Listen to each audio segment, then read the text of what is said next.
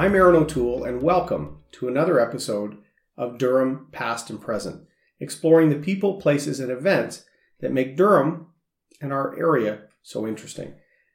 Today, we're fortunate to have one of Clarington's preeminent historians with us today for another interesting episode of Durham Past and Present. Myno Van Dyke has lived and worked and served in the community for many, many years, and in the last few years, he has really helped citizens across Clarington and Durham connect with their history.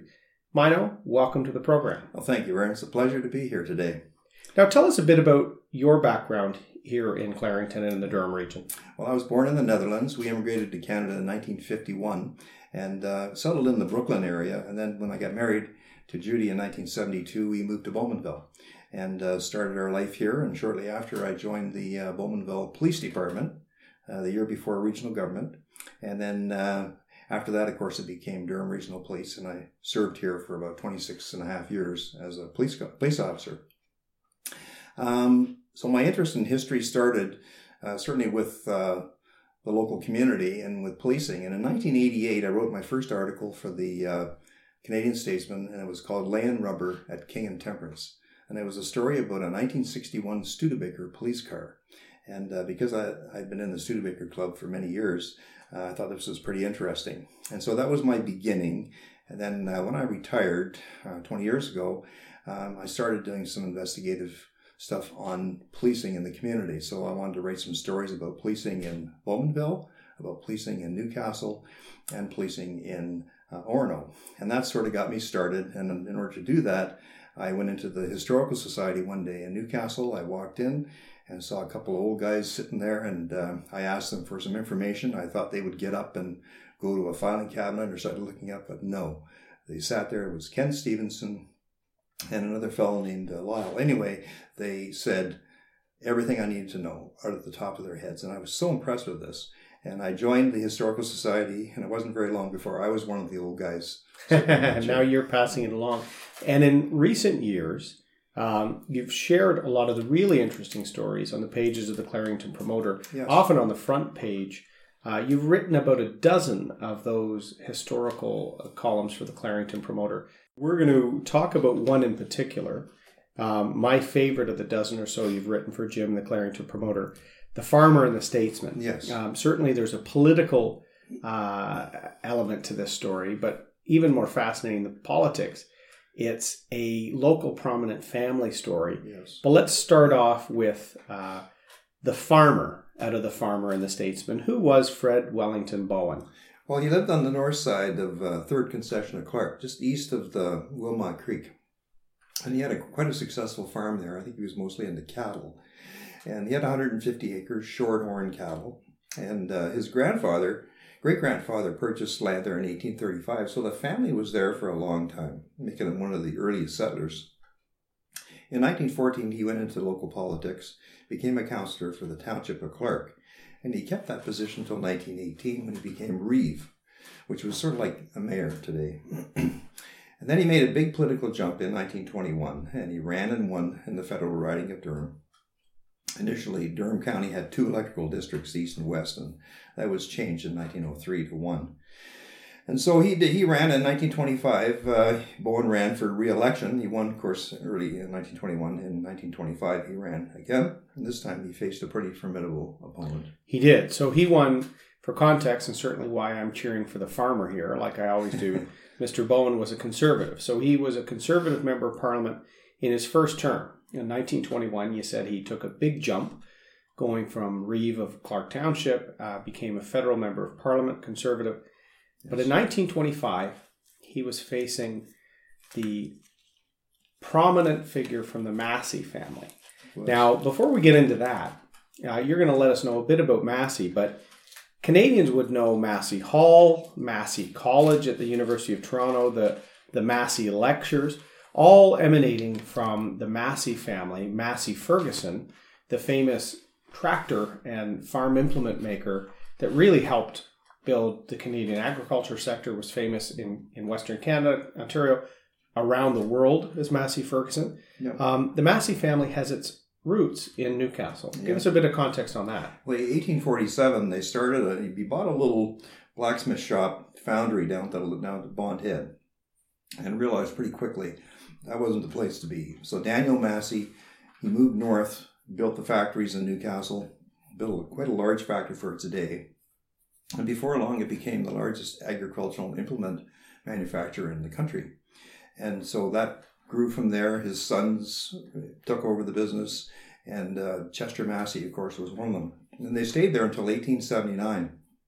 By 1879, they had so many contracts for for, um, for their products that they couldn't build them fast enough. And so they had to leave. the reason they had to leave is because of a number of things. The railway line didn't come to their factory. They didn't have gas light. And most important of all, they couldn't find enough employees because there was no GO train in those days for buses to take people to the factory. So they moved to Toronto and left Newcastle in quite a little dilemma with this factory at that time 150, 160 people working there, which was a lot for a little village with less than a thousand people. So they clo- when did they close the 1879. 1879 and mm-hmm. moved to Toronto, and they had a large homestead in Port Hope as well. But they kind of left their origins here They did. in in Durham and in Clarington, Yeah. um, and moved moved to Toronto, moved to the big city back then. But they kept their home in Canton, which is just north of Port Hope, and they kept that, and that's eventually where Vincent was living. That's right. And so in 18, in 1925, they decided to that uh, Vincent would run. As So have- Liberal. He was going to be the Liberal candidate, one of the star candidates for Mackenzie King, who recruited Vincent to run. So, as you said, the late 1800s, this probably the most prominent family uh, in in all of Durham. Um, but they left. There's still the Massey uh, Massey House restaurant in Newcastle. There's a there's the Massey Hall they built in Newcastle, and we'll get into that in a minute. But they had left town in the late 1800s. But their the prominent Vincent Massey was running in 1925. But before he ran, the family made a return They did. that many many people think maybe was a precursor to the political I'm sure, run. I'm sure they did because in 1922, at the end of 1922, all of a sudden, Chester Massey rolls into town and says, "I want to build the most magnificent hall here in this town." And he did. He built this fabulous building, brought in professional ar- architects, and a building that included not only a hall, but it included a movie theater, included a library, included uh, township offices or the, the village municipality offices, uh, included a post office, and all these things all together. Mason's Lodge was upstairs, and beautifully done, and spared no expense. And I'm sure that the citizens of Newcastle wondered, what? Why would they do that? It's amazing after all these years, you know, because now you've got another generation that didn't remember when when the Masseys left town. But a couple of years later, a lot of people, a little light went on and said, "Hmm, maybe this is why." they, they built it because Vincent was about to get ready to run. Yes. You know, it is for those listening. The, the Massey Hall, as I call it, the original Massey Hall in Newcastle, Community hall. the community hall, is still there. My sister had her wedding there. Yeah. We were bowling for the Big Brothers Bowling. There's now a bowling alley in the basement. So it is certainly a lovely testament to the It family's is, and our historical society is there too. There you go. Been there for many years, so yeah. But they built the hall, so the family was once again widely recognized in town. But how was Vincent Massey returning to run against Fred Bowen in 1925? How was that received? Well, he showed up one day apparently, and uh, he had his fox coat on, fox fur coat. He had a Packard car. He brought a little entourage with him. He had some very nice professional um, uh, signs printed up that said Massey for Durham. And again, if you think back, this was pretty well unheard of in a community like Newcastle in this area in that time for people to have election signs. And he posted up these beautiful signs with nothing but his photograph in the middle, Massey for Durham on the front. Apparently, he got a hammer and some nails. Probably got someone else to do this. Hammered up a few signs around the the uh, community hall, and turned around to his entourage and said, "That should do it. Let's go back to Canton." And the way they went in their Packard car back to Canton. and I think what happened was is that all of a sudden, when people saw these signs, they took it the wrong way. They thought, "Why? This is a crazy expense because that this would have been unheard of back in those days, for people to have all these election signs." And they thought, "This is probably what's going to happen if he's elected. He might just be spending money like water." And of course, in the end, uh, when the votes were counted, Bowen continued the long conservative tradition of the riding and won by a majority of about a thousand votes, which was a lot for that area.